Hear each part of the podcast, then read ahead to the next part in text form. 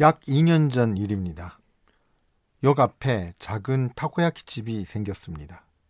천년이 혼자 하는 폭 2미터 정도의 정말 작은 가게였습니다.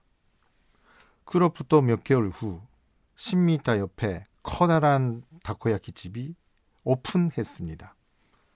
타코야키 외에도 야키소바, 야키토리 등 다양한 철판 구이 메뉴와 술도 마실 수 있는 밝고 넓은 가게였습니다. 압도적으로 차이가 났습니다. 승부가 난 것 같았습니다.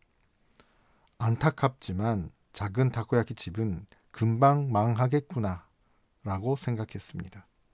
그러나 코로나가 발생하고 몇 개월 만에 큰 철방구이 집이 문을 닫았습니다. 작은 다코야키 집이 살아남았습니다. 지금도 어찌어찌 영업을 이어가고 있습니다.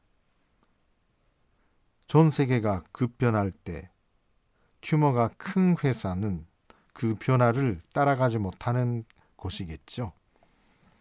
그에 반해 작은 가게나 회사는 변화에 대응하면서 어떻게든 살아남을 수 있을 것입니다. 미래 한국어 학원도 마찬가지입니다. 작지만 전 세계의 변화에 기민하게 반응하면서 살아남아야겠다고 생각합니다. 코다란 철판구이 집에 밝은 간판에 현혹되지 않고 올곧게 우직하게 나아가겠습니다.